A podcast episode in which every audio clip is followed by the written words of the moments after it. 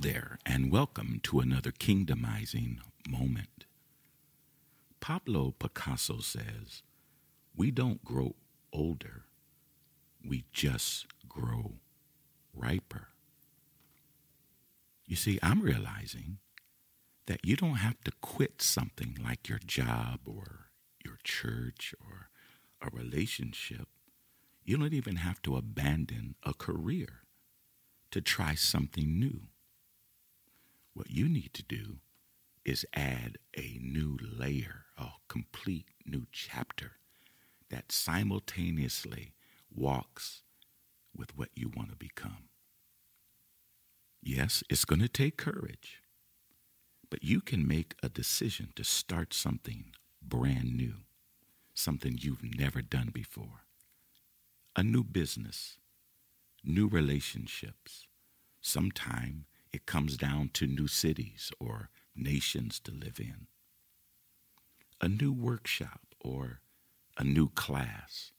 What about that hobby, that thing, that itch, that nudge that you've always wanted to answer to?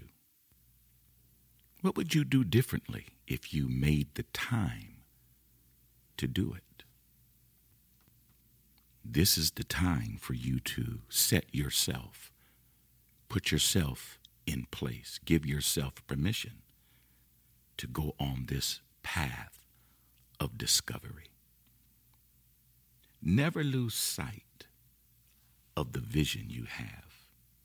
Never lose sight of the passion that's been placed within you.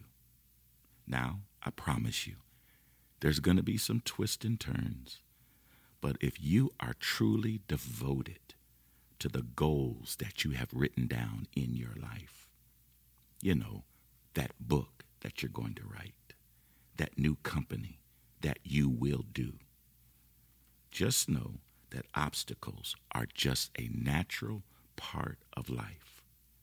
And they will be, they can be, they shall be overcome.